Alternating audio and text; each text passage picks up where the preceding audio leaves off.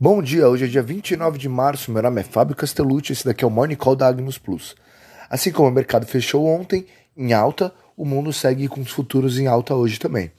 Na agenda de hoje, teremos a divulgação dos dados do CAGED em fevereiro, com um consenso de 225 mil novos postos de trabalho criados. Também teremos dados da confiança do consumidor nos Estados Unidos. No cenário internacional, a Europa já anda cerca de 2,2%. Na Ásia, tivemos uma alta de 1,1%. O dólar segue performando negativo perto das moedas emergentes.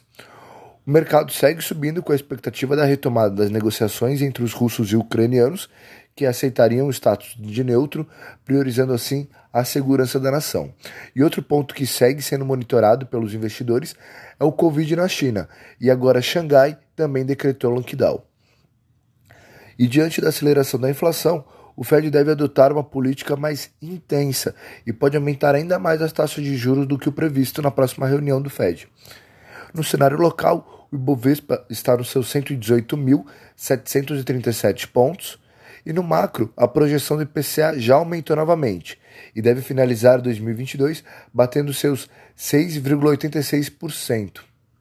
Do lado político, a eleição já começa a tomar os principais noticiários. Na semana passada, ou melhor, nessa semana, o presidente Jair Bolsonaro lançou sua pré-candidatura. E ontem mesmo, após o fechamento, Bolsonaro indicou Adriano Pires para assumir o cargo de CEO da Petrobras. E o motivo se dá pelas políticas de preço da companhia. De qualquer forma, a indicação tem que ser aprovada pela uma Assembleia, que será realizada dia 13 de abril. Por hoje é só. Desejo a todos um bom dia, bons negócios e forte abraço.